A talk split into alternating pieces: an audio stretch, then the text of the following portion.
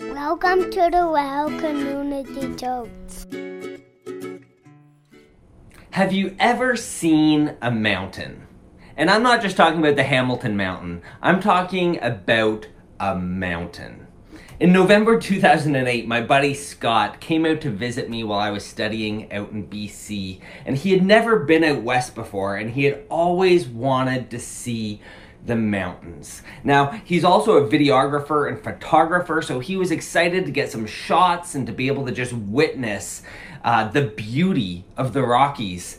Now, one thing you have to understand though about Vancouver, which most of you are aware, I'm sure, is that sometimes it can rain, and it can rain for long stretches of time, and especially in the winter months. So Scott came out in November, and that year, there were 162 days of rain out of 365 days of the year. That's 44% of the year. And the day Scott landed, his plane arrived, the clouds came over. And it was a low ceiling, it was dark gray, the visibility was next to nothing. And he was depressed.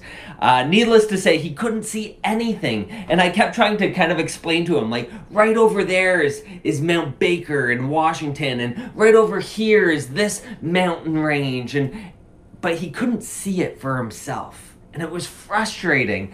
And then one day, as we were driving up in Whistler, the clouds decided to part. The blue skies started to break through. And I still remember Scott just kind of like losing his mind because all of the sudden the clouds were parting and he could see the Rockies and we were in the Rockies and, and he's freaking out and we pull over to the side of the road and he hops up on my car. I don't know why he thinks that would help getting up closer. He's standing on my sweet ride, a 1985 Mazda 626, and he's just like, this is unbelievable unbelievable. And for someone who had never seen the Rockies to suddenly have the clouds part and the mountains on full display right in front of you, it truly is awe inspiring and breathtaking. He's pulled out the camera, snap, snap, snap, snap, just started taking pictures until they closed back over. But he finally saw the mountains. Now, it's not just Scott who didn't see the mountains, though. I've shared this example before, but my wife Amanda, she grew up in BC. And as a kid, she she grew up surrounded by the mountains. And she could see them anytime, but they just became part of the scenery to her. And it wasn't until I actually came out to BC and I'm like, "Can you see the mountains? Have you seen this? Have you seen that?" And I'm sending her pictures that then she began seeing the mountains. And I say this because sometimes we can be so lost in our heads or distracted by the busyness, the stresses of life, that sometimes we simply can't see what's right in front of us. And whether you're like Amanda, who just simply hadn't taken the time to slow down and notice what was right in front of her, or whether you're more like Scott and the fog just hasn't lifted yet, that allows you to see what's right in front of you, I have something exciting to share with you tonight and it's this that you have the power to bring new life to where you are. You have the power to bring new life to where you are. But it requires us to recognize, to, to see, to truly see the areas in our life where Jesus is at work and where he's leading you right now. And I believe that when you see the power and the possibilities that are right in front of you, you too, like Scott, will be awestruck as you embark on the most thrilling adventure of a lifetime. So, if you have your Bibles, uh, we're continuing our series through the book of Acts, in our series right now, Unstoppable, the Church Unleashed. And we're picking up right where we left off last week in Acts chapter 9, starting in verses 32 to 43. And I'll be honest, this passage is one that I've never preached before. Um, it's one that if we were doing a topical study or an overview of Acts, I probably wouldn't have even focused too much on. I could have just skipped right over it. But what I've loved about going through the book of Acts, chapter by chapter, verse by verse, is that my eyes have been opened to what's right in front of me as well, to the power of Jesus at work in and through these first believers, and even in the stories that don't get too much airtime. So I'm excited for for I guess where God has opened my eyes this week to the power in the text. So, Acts chapter 9, verses 32 to 43. Meanwhile, Peter traveled from place to place and he came down to visit the believers in the town of Lydda. There he met a man named Aeneas, who had been paralyzed and bedridden for eight years. Peter said to him, Aeneas, Jesus Christ heals you. Get up and roll up your sleeping mat. And he was healed instantly. Then the whole population of Lydda and Sharon saw Aeneas walking around, and they turned to the Lord. There was a believer in Joppa named Tabitha, which in Greek is Dorcas. She was always doing kind things for others and helping the poor. About this time she became ill and died. Her body was washed for burial and laid in an upstairs room. But the believers had heard that Peter was nearby at Lydda, so they sent two men to beg him, Please come as soon as possible. So Peter returned with them. And as soon as he arrived, they took him to the upstairs room. The room was filled with widows who were weeping and showing him the coats and other clothes Dorcas had made for them. But Peter asked them all to leave the room. Then he knelt and prayed. Turning to the body, he said, Get up, Tabitha and she opened her eyes. When she saw Peter, she sat up. He gave her his hand and helped her up. Then he called in the widows and all the believers, and he presented her to them alive. The news spread through the whole town, and many believed in the Lord. And Peter stayed a long time in Joppa, living with Simon, a tanner of hides. So we have a pretty remarkable story in the text here with some pretty remarkable healings. But like I've said before in this series throughout Acts, let's not get sidetracked in the questions that often surround like how did this happen? But instead, let us lean into the deeper truths of what's happening here. And that have the power to wake us up and transform us and create new life. If you haven't noticed already, throughout the book of Acts, Luke, the author of the book, is making us very aware of geography and movement. These events are happening within very specific places and people groups, and there's this sense of forward movement and expanding movement and progress. And right from the very beginning, he records Jesus telling his disciples that they will go out and spread the good news from Jerusalem to Judea and Samaria and to the ends of the earth. So last week we had Saul in Damascus, who then took a three year retreat to Arabia and then came back to Jerusalem and then went back to his hometown of Tarsus. And here we have Peter traveling from place to place, including Lydda and Joppa. So if Luke is finally attuned to the geography and the movement, then we too should take note of what's happening in geography and movement as well. Because what kept jumping out at me this week as I poured over these verses is that you have the power to bring new life to where you are but it requires you to recognize the areas that are in your life right now where Jesus is at work and where he is leading you and moving you right now. And I believe that as you begin to see these possibilities that this creates, that we do have the power to create new life, to bring new life with us into all these areas where God has placed us, it is going to do something inside of you. I don't know about you, but that excites me. That I can bring the life that Jesus offers with me wherever I go. And even into the darkest places, I can bring life, I can speak life. So I want us to explore this story, and my, my prayer is that it will open our eyes to recognize the areas in our lives where God is at work, both personally and collectively. So, the first area that I want us to look at are the places. So picture your life for a minute. And let's start with the places that you inhabit. Picture the physical places you inhabit, where you live, where you play, where you work, where you run errands, where you go to get away from it all, where you vacation, where you exercise, walk, explore, eat. Where is God at work in the places you inhabit? And where is He inviting you to bring new life, to speak life? And what I mean by bringing new life and speaking life is I mean this I mean bringing and speaking Jesus. Pointing people to Jesus because Jesus is the Word made flesh. He was with God at the beginning as God spoke everything into being. As Abraham Heschel uh, once said, words create worlds.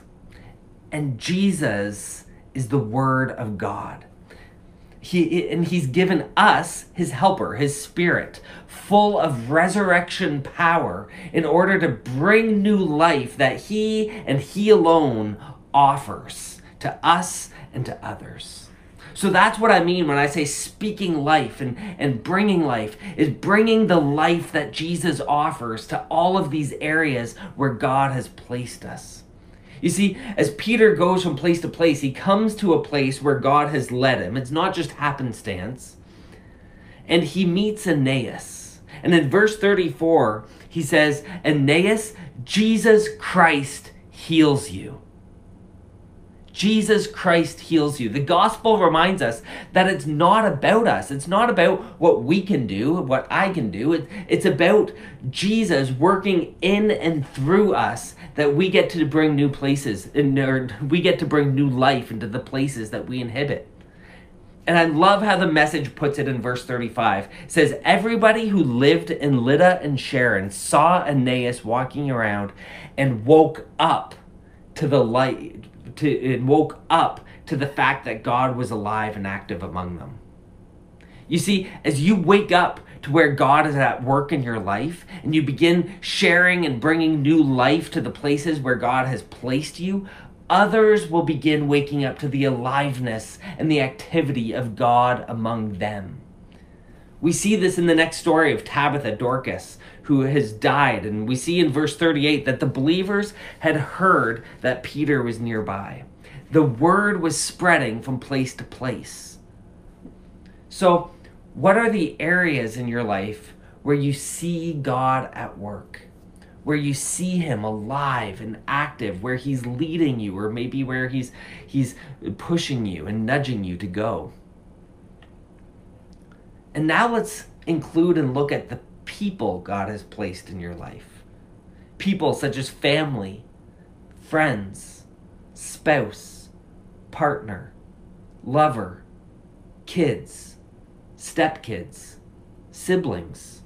Or we can broaden the circle to include neighbors, co workers, acquaintances. Can you see them? Can you, can you picture these people?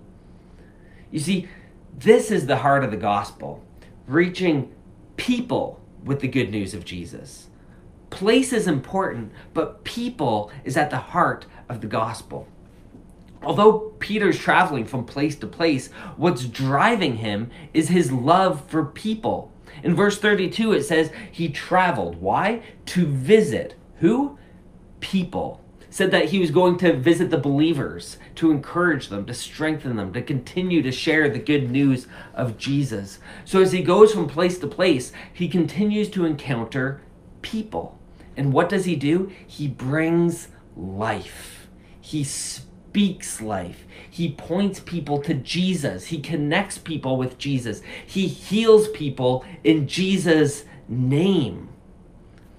Theologian N.T. Wright says these healings are signs of hope, bringing people to faith. And I love that because sometimes we get so bogged down into, well, why did he heal some people and not other people? And how did he do this? And why? And we can just get so sidetracked that we actually miss the power that this text and that Jesus has to wake us up, to transform us, to create new life in us, and to create new life in those around us. There remains mysteries, much like there are to all healings. But Luke doesn't try to give us those answers. The text isn't trying to give us the answers to why miracles. Instead, what we see is that the power of God was powerfully working through Peter, but Peter knew that above all, we are to love each other. We are to love people. You see, love enables us to be present to others. Dietrich Bonhoeffer has a great quote from his book Life Together, and he says this The church is only the church when it exists for others. Isn't that amazing? People have to be our driving focus. People. So let me ask this Who has God placed in your life? We've looked at the places, but who has God placed in your life? And who is God nudging you to bring life to, to speak life to? Because as followers of Jesus, we have the same spirit that overcame death living in us. We have resurrection power. We have the ability and the power to bring life to where God has placed us. But there's one last area that I want us to explore, and that's our future. Corrie ten Boom says, Never be afraid to trust an unknown future to a known God. Never be afraid to trust an unknown future to a known God. Because you see, if we truly believe that God has placed us right where we are, that He will lead us to where we need to be, and that He's at work in our life and in the lives of the people around us, then welcome to the most thrilling thing you will ever do. Welcome to your life. It's about trusting and paying attention and attuning ourselves to the voice and the movement of the Spirit. And now, it's not just as you sit quietly. I want you to see and feel and notice and enjoy your life as you go, as you work, as you answer email, as you're stuck in traffic, as you find your way, as you throw yourself into it, surrendering the outcomes as you risk and learn and grow in this sacred gift that is your life. You see, Jesus has given you life, and Jesus offers us life, and life to the full. Life that's indescribable, right here, right now. And because of the new life that He offers us, that you and I then we also have the power, like Peter, to bring new life to where we are because we are new creations. We have the Spirit of God within us. And He's saying, Go, be my disciples, go, make disciples, baptizing them in the name of the Father, the Son, and the Holy Spirit. Can you see the mountains? Has the fog been lifted? Have you been able to slow down enough and see it? If not, sit with that for a while. Your life has infinite depth and dimension and meaning and significance.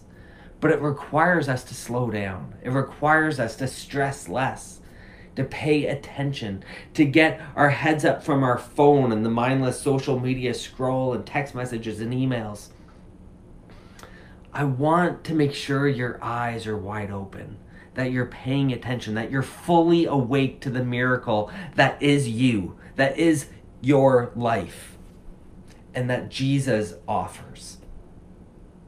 Just as Peter traveled from place to place and encountered people and spoke life and literally brought people back to life, you too have the power to bring new life to where you are because of Jesus?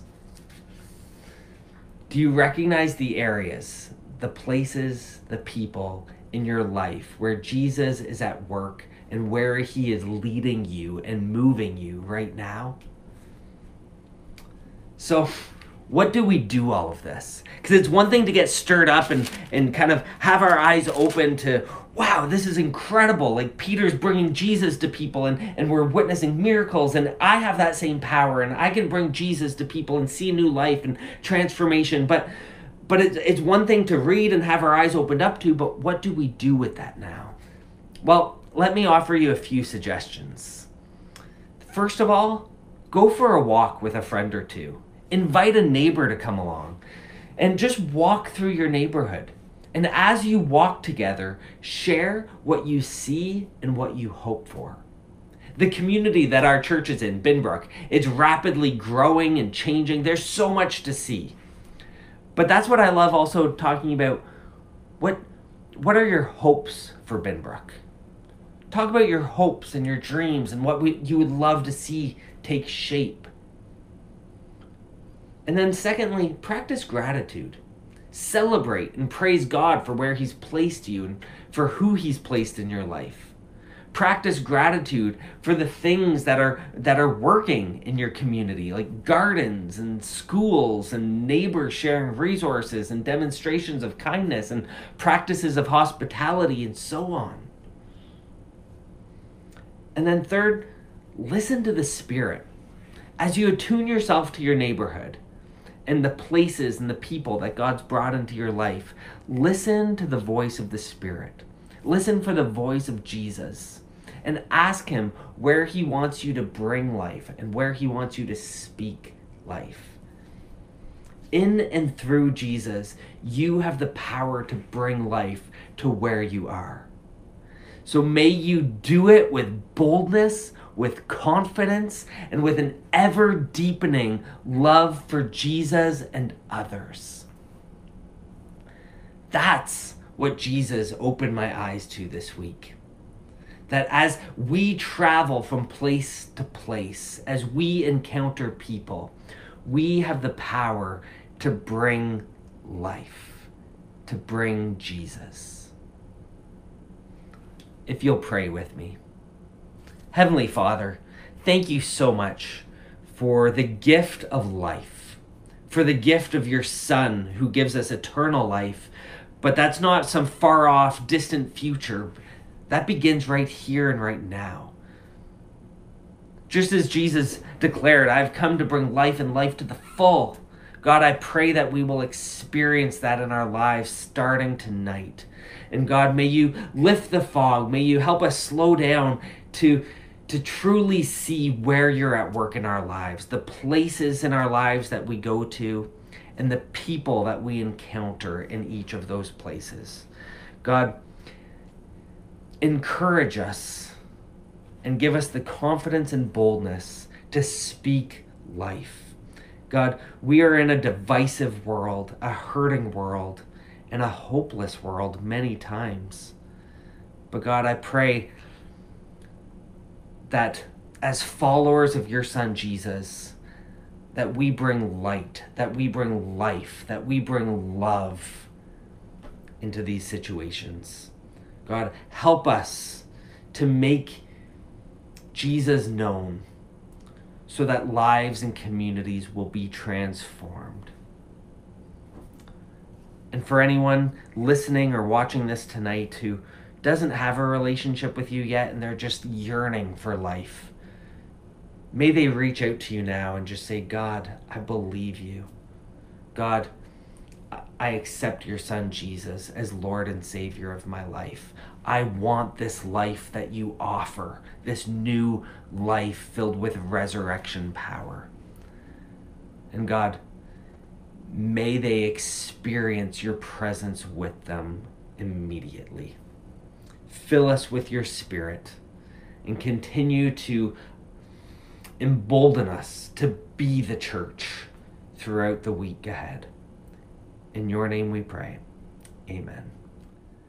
Thank you so much for gathering together with us online where we can still meet, be encouraged, spur one another on. Uh, don't forget to continue to make Jesus known. Continue to speak life to your family, your friends, your neighbors. You can bring life to where you are.